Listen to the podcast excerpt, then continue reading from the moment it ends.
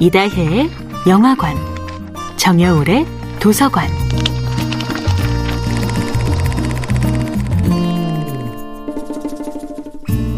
안녕하세요. 여러분과 아름답고 풍요로운 책 이야기를 나누고 있는 작가 정여울입니다. 이번 주에 함께하는 작품은 스탕달의 적과 흙입니다.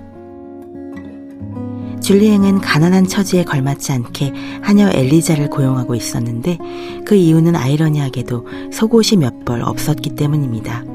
속옷을 세탁해줄 하녀가 있어야 옷을 재빨리 갈아입고 다닐 수 있었던 것입니다. 짐작도 못했던 이런 극도의 가난이 드레날 부인의 마음을 두드립니다. 그녀는 줄리앵에게 옷 선물을 하고 싶지만 선뜻 그러지도 못합니다. 이 마음속의 갈등은 줄리앵이 그녀에게 야기한 최초의 고통이었습니다. 아이들의 사소한 질병이나 괴로움, 작은 기쁨만이 드레날 부인의 관심사였습니다.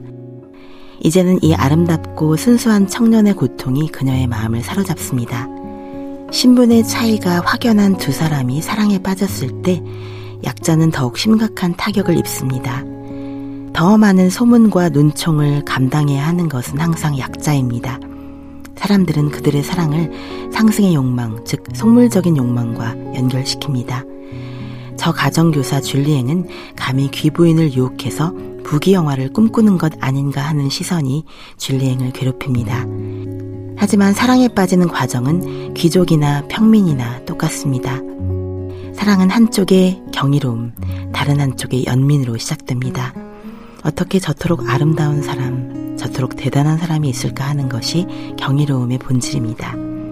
그리고 이토록 아름다운 사람이 어떻게 이토록 고통스러울 수 있을까 하는 슬픔이 연민의 본질입니다. 그리하여 적어도 사랑의 테두리 안에서는 경의와 연민이 동급의 감정입니다. 그의 사소한 눈길에도 심장이 터질 것 같고 그의 하찮은 우울조차 견딜 수 없는 고통이 되지요. 사랑하는 사람에 대한 경이로움이 커질수록 연민 또한 커지게 되기 때문입니다. 속옷을 살 형편이 안 되어서 너무 자주 속옷을 세탁해야 하는 줄리앵의 빈곤이 드레날 부인에게는 폐부를 찌르는 고통이 됩니다. 저렇게 아름답고 성실하고 지적인 청년이 저토록 비참한 가난 속에 살아가야 한다니. 드레날 부인은 그동안의 행복한 생활이 얼마나 속물적 욕망으로 가득 찬 것이었는지를 깨닫게 됩니다. 자신이 전부라고 믿었던 가족이라는 울타리가 얼마나 쉽게 와르르 무너질 수 있는 것인지도 몰랐던 것입니다. 정여울의 도서관이었습니다.